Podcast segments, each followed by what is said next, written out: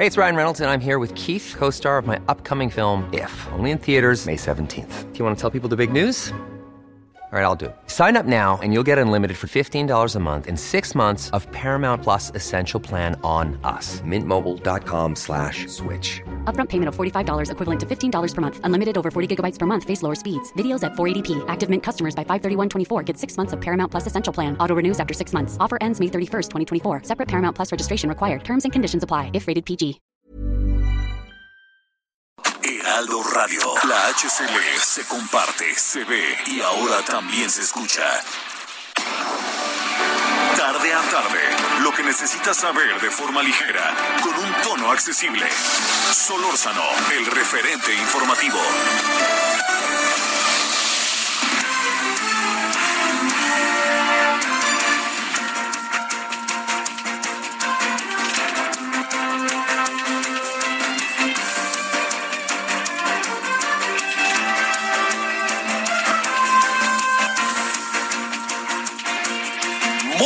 Buenas tardes, aquí andamos como todos los días, 17 horas en la hora del centro, gracias que nos acompaña. Llegamos al viernes, estamos hoy en el viernes 24 de septiembre del 2021. Su servidor Javier Solórzano, todos los que hacen posible la emisión, los que la hacemos, le agradecemos su presencia como todos los días.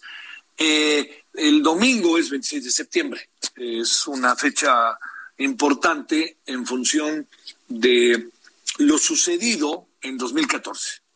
Mire, muchas veces se ha comentado este asunto, es un asunto que está en la memoria de, de país, en la memoria ciudadana, y déjeme decirle algunas cosas que me parece relevante que no perdamos de vista. Eh, lo sucedido es antes que nada un hecho doloroso, triste, que se inserta en una, eh, este, en una eh, bajo condiciones en las que eh, el país ha vivido, en donde se conjunta, eh, todo indica la complicidad de la autoridad, la relación de la autoridad con, con, con, con, esto no lo perdamos de vista, con la delincuencia organizada, y una, una, una escuela, ¿no? La normal, Isidro Burgos, con una gran historia muy ligada a grupos de izquierda radical, que a lo largo de muchos años ha sido el germen y centro de formación de normalistas. Yo le diría, colocando esas variables sobre la mesa eh, y con la conjunción de elementos que se pueden interrelacionar a voluntad o no voluntad de los actores, sobre todo pienso en la normal, es evidente que la normal estaba infiltrada y estaba infiltrada. Y yo creo que esa es una historia que es muy, muy ruda plantear, pero es una historia que es muy importante poner en la mesa, porque si la ponemos en la mesa quizás podemos tener lo más importante, que es la plena certeza de lo que al final pasó. Yo soy de la idea de que más menos tenemos la idea de lo que pasó. Yo creo más que menos. Habrá variantes, pero es eh, muy probable que un grupo de los estudiantes haya sido eh, llevado, como se dijo, en una camioneta de estas tipos taquitas, que se los hayan llevado, que hayan estado uh, agolpados, los hayan sido colocados así de manera brutal, uno encima de otro, y que al final eh, todos aquellos que en un momento dado no estaban del todo este, plenamente pues no sé, si no se murieron por la asfixia, que hayan quedado como quedaron, que hayan sido sacrificados de manera verdaderamente brutal. Y que posteriormente los hayan incinerado. Yo creo que esta hipótesis es, yo creo que una hipótesis muy firme, no es una hipótesis grata por ningún motivo, no es una situación grata como para aceptar, ¿no? Que esa es otra cosa, luego uno se niega a ciertas cosas en la vida por el dolor que a uno le causan, pero como sea, todo indica que por ahí va una parte. Eh, su servidor, eh, como a los dos o tres días que sucedió esto, eh, estuve, estuvimos en Iguala. Yo, la verdad que no, no, no conozco Iguala, ¿no? Y la conocía de antes. la conocía una vez por un asunto que tuvo que ver con un tema académico. Y también sabe por qué la conocía, a lo mejor nos pasó a muchos, que de repente nos metíamos a Iguala, nos metían nuestros papás a Acapulco, cuando, cuando íbamos a Acapulco nos metían nuestros papás a la gasolinera de Iguala, y luego a veces si el coche tiene algún problema o algo nos llevaban y nos metíamos a la, a la ciudad de Iguala. Es una ciudad pequeña, es una ciudad importante, histórica, muy importante. Dos, tres días después, ya le digo, me fuimos a la, a la a Iguala recorrimos Iguala y daba la impresión que todos de alguna u otra manera sabían lo que había sucedido. Lo sabían, pero no necesariamente todos querían hablar de ello. Es una situación en donde durante mucho tiempo, yo creo que esto es otra variable a considerar, ¿no? Durante mucho tiempo, eh, lo que vino a suceder fue que, este, que en Iguala eh, lo, que acabó pasando fue que eh, era una historia de la cual nadie, auténticamente se lo digo, ¿no? Nadie quería hablar y, yo no sé qué piensa usted, pero a mí me parece totalmente razonable que nadie quisiera hablar sobre eso, ¿no? El, susto estaba acompañado, me atrevo a decir, ¿no? De, de muchas de las, de, de, lo sucedido, de los elementos que estaban ahí, y era el temor, ¿no? Que se, que se daba. Eh, hay algunas cosas que desde ese día, que de este 26 de septiembre del 2014, eh, hoy se reúnen de nuevo, por cierto, padres y madres de familia con el presidente, se convirtió para el presidente, y me parece que esto es muy, muy importante, en un tema fundamental de su administración para poder enfrentar la situación que se vivía en Iguala, que se vivió en Iguala, sobre todo pues el río Cocula, en fin, todo lo que se ha mencionado. A lo que voy es que eh, el gobierno quiere, eh, quiere tirar la hipótesis de lo que se investigó en la pasada administración. Yo creo que me parece que no, no es el mejor de los principios. Me parece que el mejor de los principios es vamos a encontrar la verdad como fuere. Y si la verdad pasa por lo que se investigó anteriormente, pues eso que se investigó será tomado en consideración. Pero no veo mucho esta idea que esto sea como parte de una, eh, ¿cómo decirlo? Como de una, como de un espíritu que haya, ¿no? Yo creo que todos los que de alguna otra manera están involucrados en el tema del 26 de septiembre del 2014, si algo tendríamos todos los que informamos o los que estamos es partir de aquello que sí y aquello que no, ¿no?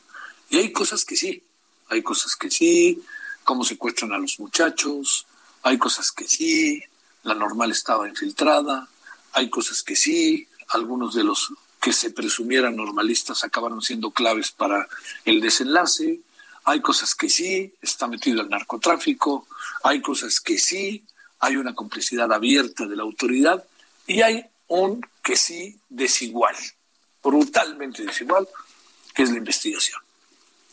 Eh, yo en varias ocasiones vi testimonios, testimonios que algunos eh, confiesan abiertamente que incineraron a los muchachos.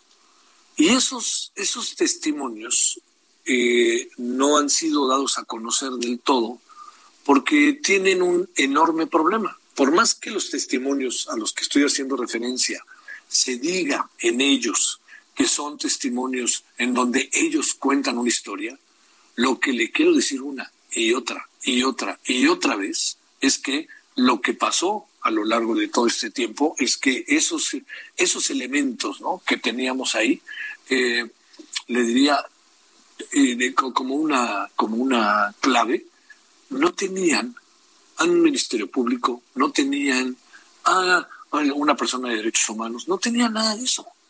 Entonces, cuando le digo esto, lo que le quiero acabar diciendo es que por más que pueden ser ciertos, no fueron dichos, y por más que se cuenten con la tranquilidad con que yo vi que lo contaban, la certidumbre que daban, no tienen valor, no tienen valor si no están ante una eh, persona que sea de derechos humanos, una persona que sea alguien que pueda garantizar el asunto, más allá de la labor muy interesante de psicólogas, psicólogos que hablaron con los detenidos.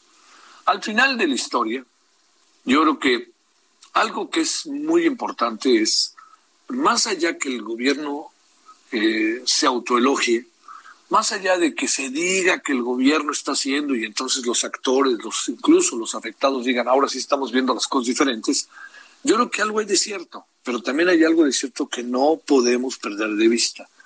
La hipótesis original debe de ser uno de los centros para entender lo que pasó el 26 de septiembre del 2014. Un grupo de estudiantes que se supone vendrían a México y habían secuestrado camiones como siempre lo hacían y que venían a la Ciudad de México y que iban a venir a la Ciudad de México y entonces para eso pararon en Iguala porque la normal está cerca de Iguala y entonces de repente se viene todo esto que las bajan y hay toda una serie de elementos que están ahí de por medio. Mire, Vamos a, nada más. Lo que pasa es que no quiero dejar de, compartir con usted la reflexión, no porque yo crea que lo que está pasando ahora valga o no valga, pues otra vez hay que revisar a detalle el asunto. Si de Dios se trata, revisemos la vez que sea, pero algún día tenemos que tomar una decisión. ¿eh? Bueno, pero lo más, para, para cerrar esta parte que a mí me parece, en verdad que es, eh, es como un elemento fundamental, me atrevo a decir, como para poder entender todo lo que pasa. Eh, no podemos vivir a lo largo de años y años con la investigación. Tenemos que buscar cerrarla.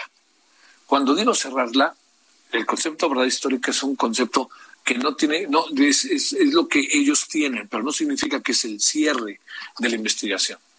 Pero lo que quiero decirles es, hay una condición de lo que sucedió que hasta ahora tiene algunas definiciones, pero no busquemos en otro lado lo que no pasó ahí y no tratemos de darle gusto a algunos de decir, claro, pasó esto y lo otro y lo otro, haciendo esto. El señor Tomás Herón de Lucio, al cual el presidente mexicano, fíjese, le acaba de mandar una carta al primer ministro israelí para decirle al presidente mexicano, que al presidente mexicano, al, presidente israelí, que, que, al primer ministro israelí, que eh, ayude a traer a Tomás Herón de Lucio, por cierto, abro un paréntesis, pues ya en el camino también hacia Römer, ¿no? Ya que estamos encarrilados. Este, pero a lo que me refiero es el, el hecho de que lo pida es una voluntad del presidente grande, pero también habrá que ver si Tomás Herón de Lucio es realmente, Tomás Herón de Lucio no los mandó matar, ¿no? Él es un hombre que lo que se le puede acusar es la irregularidad en la investigación, pero no se le puede atacar directamente, perdóneme, o decir lo que sucede es que eh, lo, lo, lo, que está en este momento ante nosotros es exactamente todas las maldades que pudo haber hecho y que él estuvo ahí el 26 de septiembre. No, no, veamos cuáles son los terrenos de cada quien. Es muy difícil hacer un lado este, los enconos, los enojos y las pasiones, pero por favor, es muy importante también ver como sociedad, pues, dónde empiezan y dónde terminan las cosas. Me parece que ese es uno de los elementos quizá hoy por hoy más, más importantes como para poder ver el, asunto. Tema fundamental, que quede claro, ¿eh? fundamental en nuestra sociedad y en nuestras vidas. El asunto que tiene que ver con el señor Tomás Herón de Lucio, el papel que pudo haber jugado y lo que hay detrás de la investigación, que esa podría de alguna u otra manera llevarnos a un proceso el cual eh, puede, puede cambiar quizás lo que originalmente se tenía, pero en esencia va a, conservarse. Una parte sí puede, pero el total de las cosas me parece que de alguna otra manera hay un muy buen porcentaje de cosas que pasaron esa muy triste noche, la noche más triste. lo que pasó esa noche, le diría a mí, yo no le doy muchas vueltas, creo que por ahí va. Duele, pero por ahí va. No está el todo, no está el todo, pero por ahí va. Así que es ese por ahí va, espero que, se entienda. Y yo diría, no, no, no veo que sea muy útil, ¿no? Este colocar, eh, no, vamos a deshacernos de la, ¿no? Del, del, de la versión original. No, no, no, pues si la versión original nos sirve, pues ¿qué esperamos, no? Vámonos con ella. Bueno, parte de lo que hay este día, este es uno de los asuntos, hay otros asuntos importantes. Eh, ahí al rato le, diré lo que su servidor alcanza a apreciar del tuit que hoy leyó el presidente. A mí me parece que el presidente, eh, que es un tuit grosero, absurdo, estúpido, perdóname que utilice esta palabra ante usted, pero yo creo que el presidente no se puede enganchar con esas cosas. Yo creo que el presidente no tiene ni siquiera, así le digo, ¿eh? ni siquiera tiene por qué asomarse a esas cosas. El presidente está más allá de eso. Y su familia también y todo lo que lo rodea. Yo creo que hay cosas que sí, pero ese tema, si usted me lo permite, no creo que, que haya necesidad de que un hombre como el presidente de la República se enganche porque él está más allá de eso. Esa es mi impresión. Bueno, vámonos cuando son ahora las 17 con 14 en la hora del centro. Gracias que nos acompaña. Estamos ya en el viernes, viernes 24 de septiembre, con muchos asuntos. Ya sabe que el tema está con eh, Salamanca, el tema está con los científicos. Ahí se, concentrado, se ha concentrado mucho la atención y me parece que es este un, un, un, una utilización del lenguaje contra los científicos como la verdad, ¿eh? yo no lo alcanzo a entender de repente son más suaves para expresarse sobre los narcotraficantes o los asaltantes que sobre los científicos. Yo, yo ahí sí creo que estamos perdiendo la noción de las cosas ¿eh? Y que es grave por lo que puede quedar. Miren los científicos a lo que se dedican y al rato van a desacreditar la ciencia. Por Dios, tengan cuidado, tengan cuidado. ¿eh? La verdad que lo barato sale caro. ¿eh? Bueno, vámonos entonces ahora sí, 17.15 en hora del centro y vamos a empezar con muchos de los asuntos que tenemos. Gracias que nos acompaña. Buenas tardes. Solórzano, el referente informativo.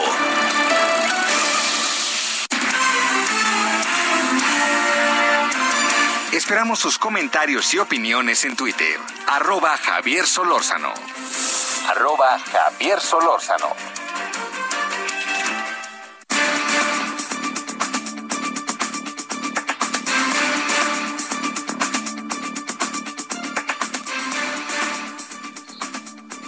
Bueno, entonces aquí estamos de vuelta. Le agradezco muchísimo de nuevo que nos acompañe. Y mire, hay algo que, que, me, que desde donde se vea se convirtió en importante.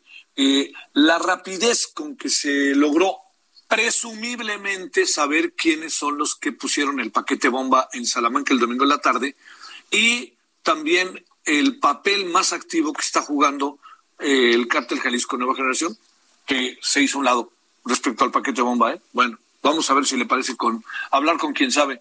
El maestro Ramón Celaya Gamboa, él es especialista en inteligencia y procesos de seguridad. ¿Cómo estás, maestro? Muy buenas tardes, ¿cómo te ha ido? Muy bien, Javier, muchas gracias, buenas tardes. A ver, entremos por lo primero. Eh, ¿Es un asunto privado que se resuelve de esa manera como se resolvió lo del paquete bomba o debe de haber otros tentáculos en el camino? No, definitivamente este caso deja muchas dudas, eh, deja muchas interrogantes en el camino, porque uno no se puede entender, Javier, cómo una investigación de esta naturaleza se haya resuelto prácticamente en 48 horas. Eh, teníamos eh, delincuencia, la, la variante, como tú mencionas, delincuencia organizada, la variante uso de explosivos y un punto muy importante, detonación a distancia estamos hablando de una rama muy especializada de los explosivos que no, no, supone que, que, unas personas cualquiera o unos delincuentes comunes como los que presentó la Fiscalía de Guanajuato dé solución a este asunto. Desde un principio este caso fue muy manoseado políticamente porque se habló de terrorismo coincidimos varios en que esto es un acto de terrorismo, pero sin embargo el propio gobierno local llama la atención cómo se apresura a decir que no lo era, que era más una venganza, un tema de, de un homicidio de, doloso y como que correspondería al fuero común.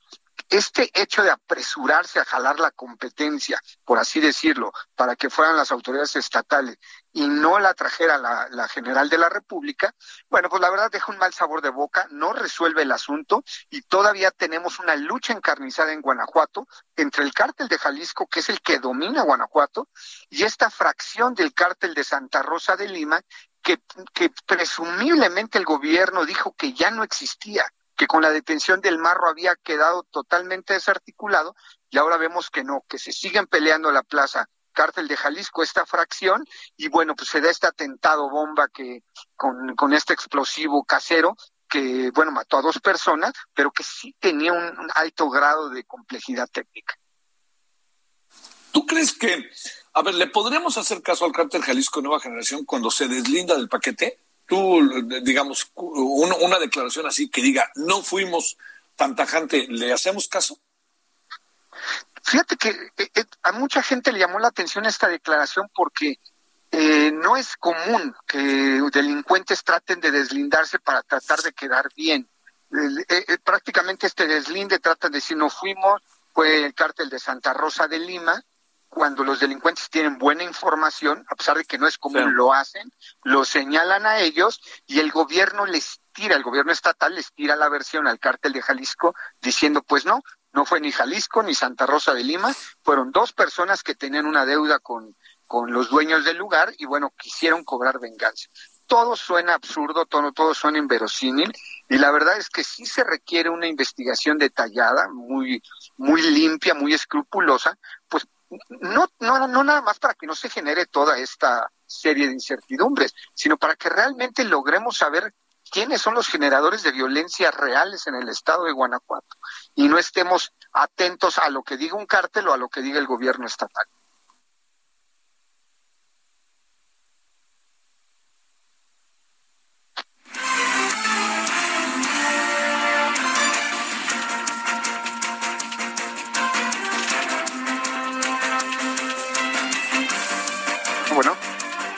Maestro Ramón Celaya, muy buenas tardes. Le saluda Román. Este Javier Solórzano, como usted sabe, está transmitiendo fuera de la cabina de radio. Este, regresaremos con él en unos minutos más, pero como bien lo dice, esta no es una situación normal y que en un proceso de tan pocos días hayan dado una respuesta tan inmediata, ¿no? Claro, eh, perdón, ¿se cortó la llamada o seguimos al aire? Sí, estamos al aire, maestro. Pues es Román quien le habla. En cualquier momento se incorpora Javier Solórzano nuevamente. Correcto. Entonces, ¿espero o seguimos comentando? Seguimos comentando, si es tan amable, maestro. Ok. Eh, pues sí, entonces, este, esta, esta investigación apresurada, atropellada, pues ya nos están resolviendo el caso de fondo y bueno, pues ya nos tienen ahí a los, a, los responsables del acto, pero sin realmente generar una certeza de qué es lo que está ocurriendo realmente eh, en el tema de seguridad en el estado de Guanajuato. Eh, Javier, ¿te escuchamos? Ay, perdón, maestro, se volvió a cortar Javier. Dijo, pues una situación muy complicada, maestro, que sin lugar a dudas pone al país en una situación de focos rojos, sumado a algo que también le queríamos preguntar, que es el tema de Michoacán, hay estos enfrentamientos en la Sierra de Tepalcatepec, maestro, sobre ello, ¿qué nos pudiera usted decir?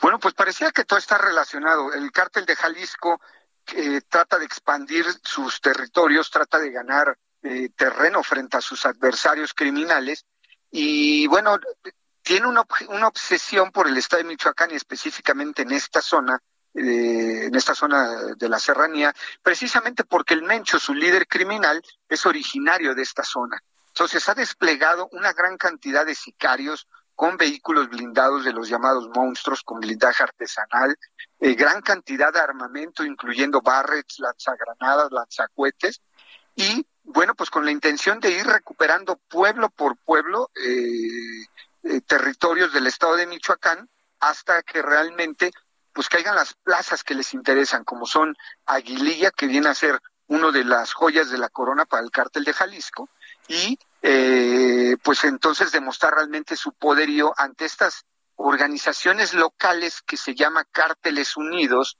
que ante los medios de comunicación se quieren presentar como las autodefensas, pero en realidad todo el mundo lo sabemos que son estos grupos de criminales que quedaron y sobrevivieron a la decisión de la familia Michoacán y los caballeros templarios y ahora se hacen llamar autodefensas.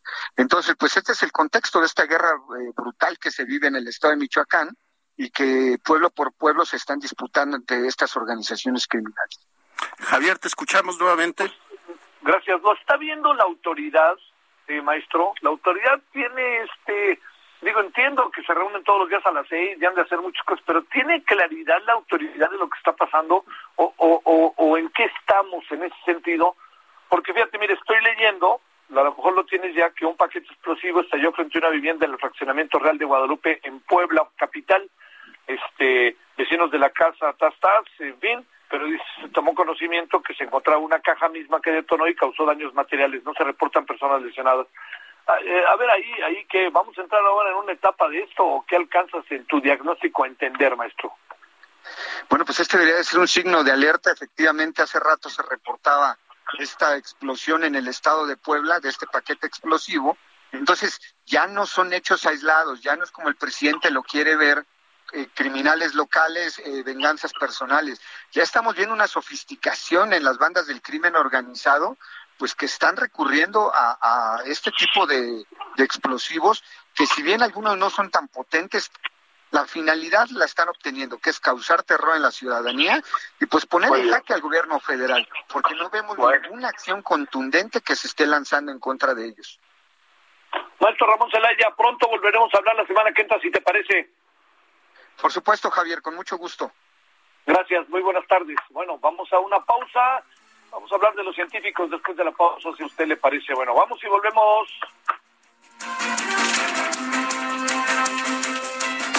El referente informativo regresa luego de una pausa. Heraldo Radio, la HCL se comparte, se ve y ahora también se escucha.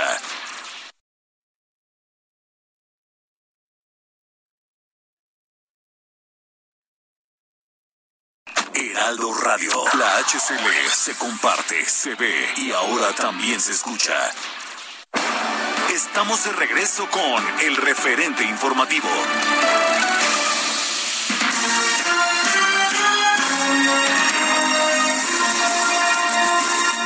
Recorrido informativo. Gobierno federal y local discrepan por cifras de exceso de mortalidad en Ciudad de México. Campeche anuncia regreso a clases presenciales a partir del 27 de septiembre. Haitianos naturalizados exigen la renuncia del comisionado del Instituto Nacional de Migración. Descartan apertura de albergues temporales para migrantes en la Ciudad de México. Se usarán los existentes. Diputados alistan sesión solemne por los siete años de la desaparición de los 43 de Ayotzinapa. Anuncia el presidente Andrés Manuel López Obrador inauguración de sucursales del Banco de Bienestar en la Ciudad de México. Ex policía condenado por asesinato de George Floyd apela sentencia. Rusia alcanza récord máximo de muertes por COVID-19 en un solo día con 828 pacientes. Organización Mundial de la Salud aprueba Regeneron como tercer tratamiento contra el COVID-19. Esperamos sus comentarios y opiniones en Twitter. Arroba Javier Solórzano. Arroba Javier Solórzano.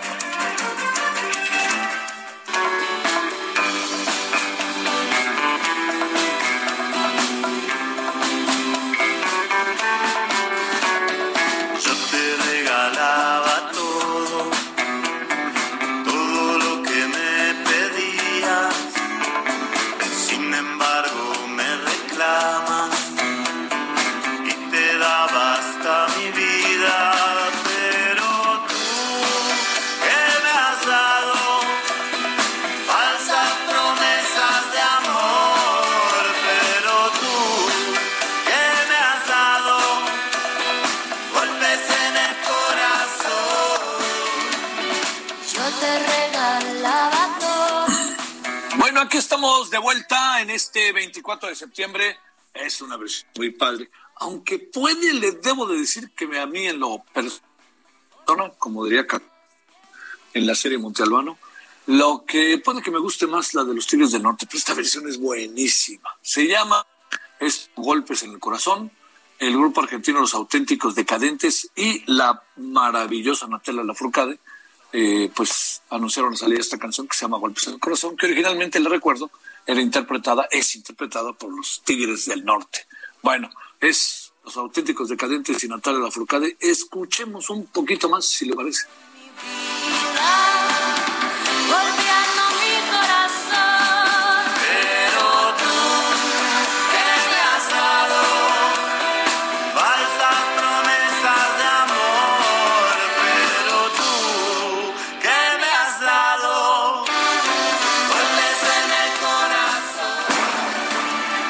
El referente informativo.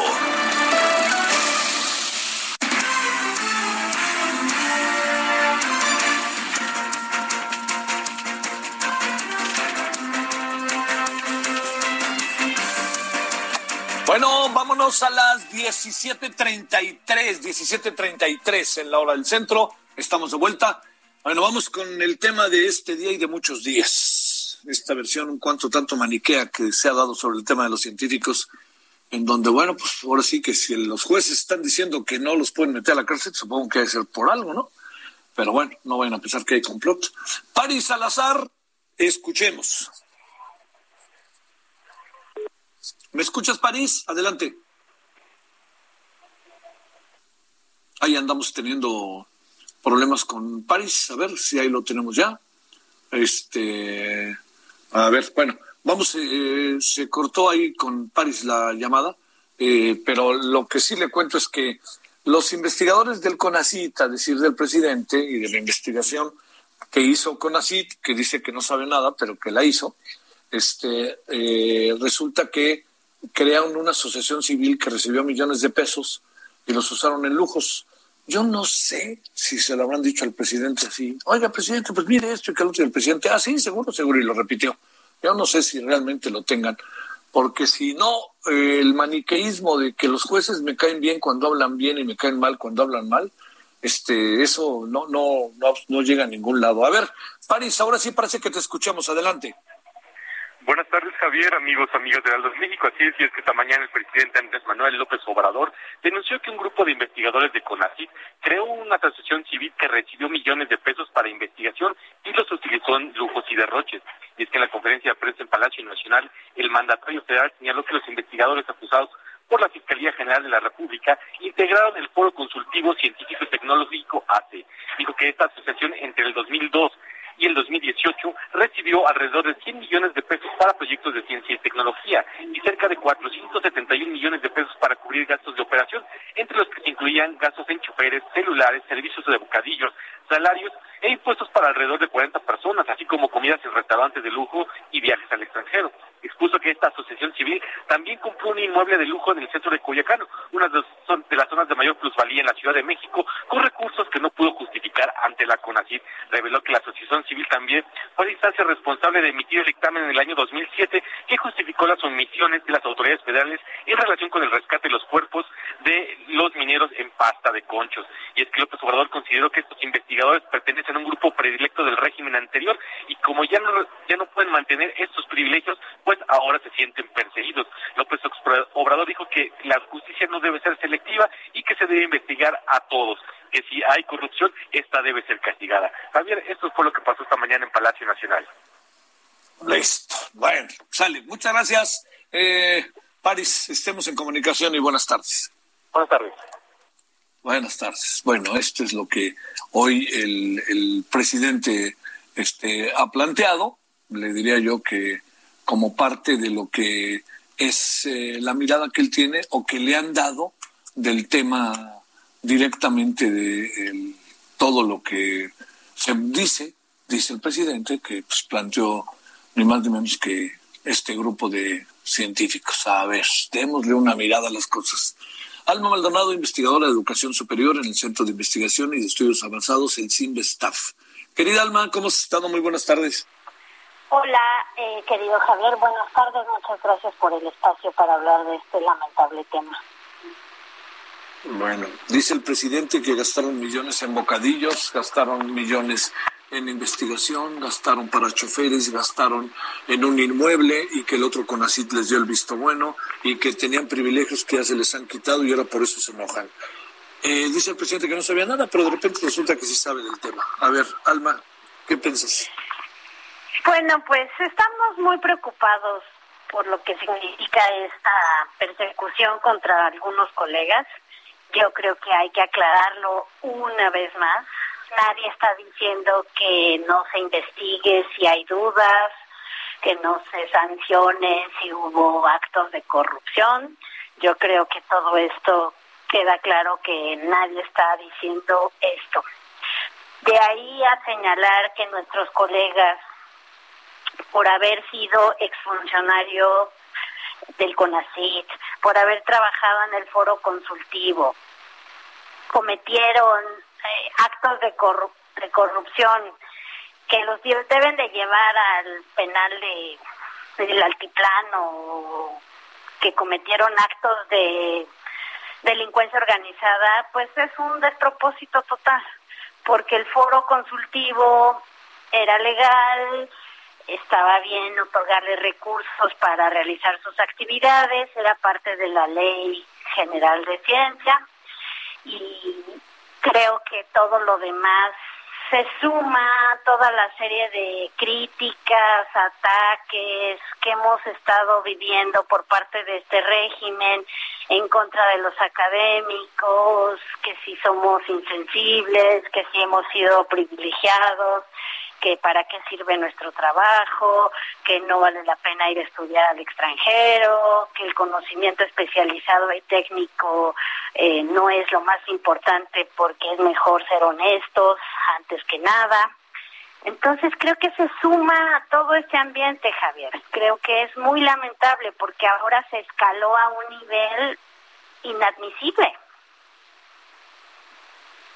A ver, este Alma, como sea, déjame decirte, eh, van dos veces que un juez eh, niega la orden de aprehensión en contra de los científicos, pero una vez más la fiscalía va con todo y el presidente llena con una cantidad de afirmaciones que seguro permean en la sociedad y dicen seguramente bola de privilegiados, ya les pusieron un freno y ahora se ponen y se, se, se quejan. Yo te diría, veamos el asunto bajo dos ópticas. Un asunto de carácter social y el otro que es igual de importante en este caso, que es el papel de los científicos en nuestra sociedad y lo que puede hacer que los científicos hagan que un país sea diferente. Sí, creo que hay una narrativa en este gobierno sobre el trabajo que se hace en los centros de investigación, en las universidades, Creo que lo que no gusta mucho es la autonomía de la que gozan estos estas universidades, algunos de estos centros, porque eso permite la libertad de cátedra y el ambiente óptimo para realizar nuestro trabajo. Si somos críticos, si necesitamos un ambiente de mucho mayor autonomía para realizar nuestro trabajo, para poner nuestras agendas en la mesa, para el debate, para la discusión. Creo que eh, esa parte tampoco gusta. Y por otro lado, pues sí, me parece que también ahí cabe la autocrítica de que quizás nosotros no hemos sido suficientemente claros con la sociedad por qué es importante el trabajo académico y científico, por qué los países necesitan universidades de investigación que atiendan los temas de cada país, que atiendan la formación de ciudadanos de su propio país.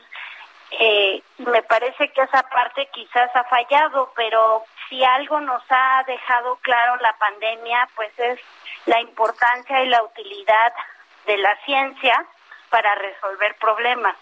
No toda la ciencia, no todo el trabajo académico directamente resuelve problemas, pero el, lo que sí hacemos nosotros, lo que llamamos ciencia básica, eventualmente repercute en poder aplicarla en algunos temas más específicos. Eh, ¿Por qué supones que hay como una especie de mirada tan severa, tan crítica, de repente hasta me, que conste que lo digo yo, hasta de tono vengativo, tanto en la directora de CONACIT como en el fiscal que juega un oprobioso papel de juez y parte? Mira, yo no quisiera pensar mal, Javier, pero recordemos el episodio donde se le otorga el máximo nivel, lo platicamos aquí en tu espacio, al fiscal Gertz Manero, se le otorga el mayor grado dentro del Sistema Nacional de Investigadores, con muchas dudas, con una trayectoria que no lo justifica, lo dijimos entonces, lo decimos ahora, el fiscal hoy es Smith 3 con muchas dudas, con una acusación de plagio y con toda una serie de cuestionamientos que en su momento se hicieron. Eh, supongo que no le gustó, que esas críticas no, no le parecieron adecuadas. Y después viene también un espíritu en efecto de revancha, parece, porque desde el día uno que toma posesión la doctora Álvarez Bulla, ella dijo que iba a desaparecer al foro consultivo.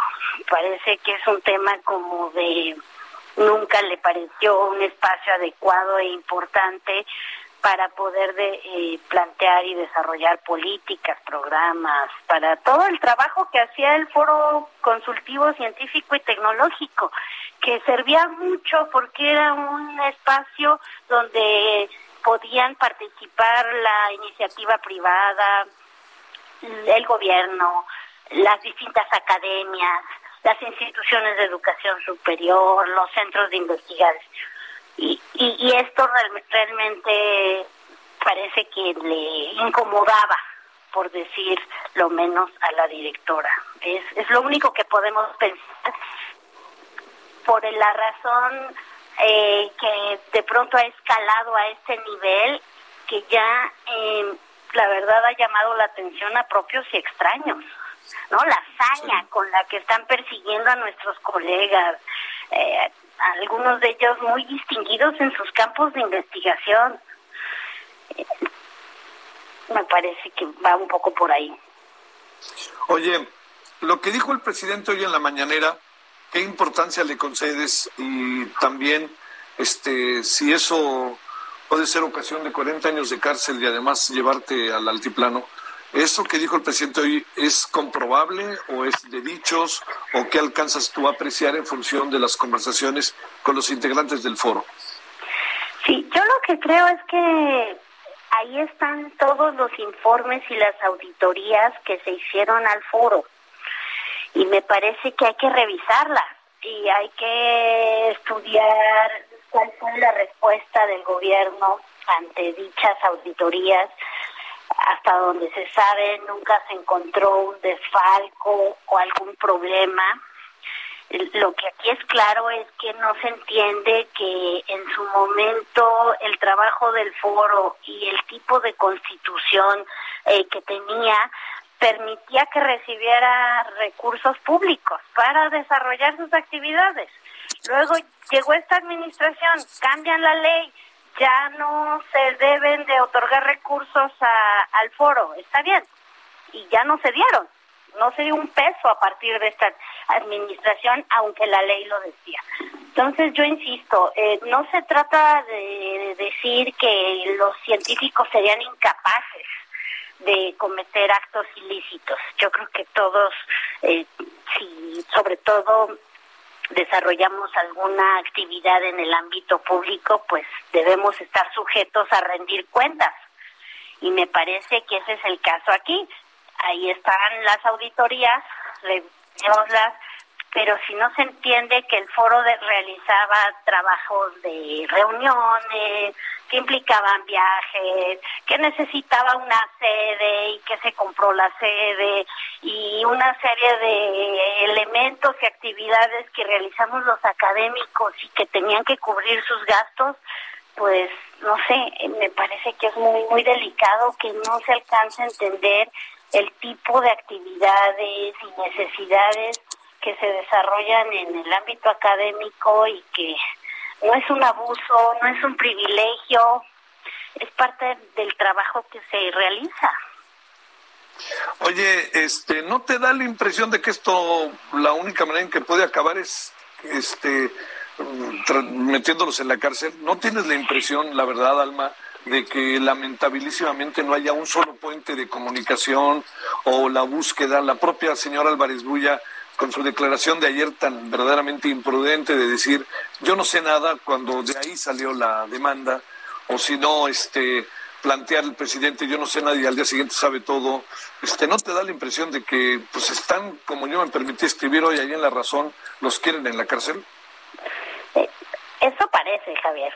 A mí me preocuparía muchísimo de verdad que se sigan insistiendo cuando no hay bases cuando es una demanda sostenida en nada, porque si lo hubiera, ya hubiera procedido el juez. Me parece que ahí está claro. Y si fuera un tema administrativo, pues con más razón, pero lo, lo elevaron a un tema penal, lo elevaron a las peores sanciones posibles. Eh, me parece que sí suena revancha, suena a, a querer mandar un mensaje, que eso sería lo peor, Javier, ¿no? Que nos quieran mandar un mensaje de amedrentamiento o de silencio ante todos los problemas que vienen, porque recordemos que la gestión de Álvarez Bulla ha estado llena de problemas con la comunidad. Eh, hay muchos en este momento temas abiertos en el CONACYT que no están resueltos y se viene la ley, eh, el debate de esta ley que debería de, ser, de haber sido aprobada el año pasado. Entonces, sí, es un pésimo mensaje, no entiendo además la necesidad de volver a meter la denuncia eh, y sí, no queda más que levantar la voz y exigir que pare este hostigamiento contra 31 personas que estaban cumpliendo con su labor pública y ya. Oye, este, pues bueno, nos decía ayer eh, un personaje que tú conoces bien y tu servidor, Mauricio Merino, dice, lo que me preocupa es lo que significa no solamente en el ámbito de la ciencia, sino en todos los ámbitos que eventualmente sea, si tú te opones, todas las cosas que pueden pasar, si eres crítico, lo que puede pasar, quizás es llevar las cosas al extremo pero bajo las actuales condiciones y siendo un grupo de científicos de por medio, pues hace pensar inevitablemente. Sí, yo creo que esa es, es, la peor moraleja de todo esto que está pasando. Lo que esperamos es que no proceda la tercera amenaza, ¿no? Que el juez se desista y que podamos eh, meternos a los temas realmente importantes de debate, pero yo creo que la comunidad académica va a terminar lastimada. Estamos divididos porque es claro que también hay un sector que dice que bueno, eh, estábamos cansados, este, las élites, los grupos que siempre tenían el poder. Eh, este se genera el peor ambiente, ¿no? El peor ambiente posible para ponernos y sentarnos a discutir las cosas que verdaderamente se necesitan en este país. Te mando un saludo, Alma Maldonado, profundo, bueno, con mucho cariño, pero un saludo profundamente inquietante, la verdad. Pues yo te agradezco mucho, Javier, y sí, la verdad es que es muy, muy inquietante. Yo recordaba, y te cuento en, un minuto, que uno, una de las personas que están enlistada eh, fue la persona encargada de becas en el extranjero cuando yo era estudiante. Era la persona que nos comunicaba todas las cuestiones importantes, a quien le entregábamos los reportes, muy eficiente, muy seria. No me puedo imaginar en qué universo esa persona está hoy acusada de delincuencia organizada. Simplemente es absurdo. Y la verdad, ¿eh? Oye, Alma, sin, sin, este, sin maniqueísmos, ¿no? Sino simplemente es, un científico es como Ovidio Guzmán, o como la mamá del Chapo, no es que la mamá del Chapo sea, este, sino que tiene que ver con, con un mundo que también debería de investigarse, en fin, ¿no? Sobre todo lo digo más por el hijo al que liberaron y dijeron, bueno, este, abrazos no balazos, y ahora a los, a los, este, a los científicos, detenciones, no juicios. Sí, tremendo. Pero muchas gracias por el espacio, Javier. Te mando un saludo, Alma Maldonado. Buenas tardes. Igualmente, bye. gracias. Sí, muy delicado. Es que no entiendo cómo no lo podemos resolver de otra manera o qué es tan es tal el delito que los tienen que meter a la cárcel. No, no, no puedo entender bien bajo qué lógica anda el asunto, ¿no? Porque, ¿por qué este asunto sí va y por qué otros no van? Otros que son igual, que tienen que ver, incluso con el círculo inmediato del presidente. Es, es, es algo ahí, no sé, me, me, inquieta lo que puede significar en muchos sentidos. Bueno, vámonos a las, ya vamos terminando, 17.52 en hora del centro, algo que medio le adelanté yo, pero ya no le di detalles, ahora se los damos con Claudia Espinosa, nuestra corresponsal en Puebla. Querida Claudia, ¿qué fue lo que pasó? Cuéntanos.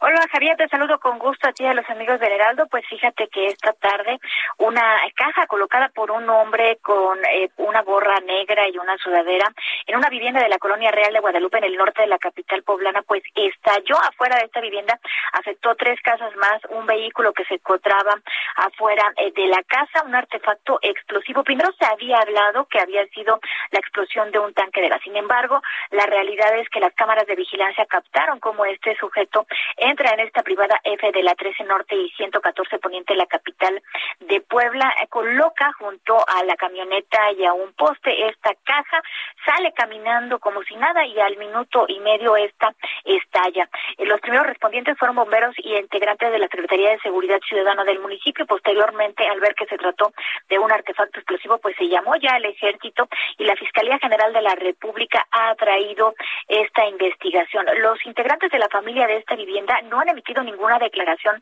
hasta el momento y bueno, pues las investigaciones señalan es el primer incidente que se presenta en esta índola en un ataque pues directo a los habitantes de esta vivienda. Javier, es justo lo que pasó en punto del mediodía y se realizó una movilización en el norte por este incidente. ¿Es un barrio de qué tipo? Muy en breve, si nos lo dices, por favor, Claudia. Pues mira, es, un, es una colonia donde habitan pues trabajadores de clase eh, media en el norte de la ciudad, no es ni siquiera pues un fraccionamiento totalmente cerrado, era una eh, privada, una eh, pues colonia como prácticamente muchas que están aquí en la capital. Te mando saludos, Claudia, y muchas gracias. Muy buena tarde, que esté bien. Bueno, vámonos, estamos por irnos, le esperamos 21 horas en hora del centro, hoy en el referente, y por lo pronto, pues siga con nosotros, todavía hay tarde, buen viernes, buen fin de semana, estaremos el lunes a las 17 horas y el lunes a Hasta aquí, Solórzano, el referente informativo. Heraldo Radio. Hi, I'm Daniel, founder of Pretty Litter. Cats and cat owners deserve better than any old-fashioned litter. That's why I teamed up with scientists and veterinarians to create Pretty Litter. Its innovative crystal formula has superior odor control and weighs up to 80% less than clay litter. Pretty Litter even monitors health by changing colors to help detect early signs of potential illness. It's the world's smartest kitty litter. Go to prettylitter.com and use code ACAST for 20% off your first order and a free cat toy. Terms and conditions apply. See site for details.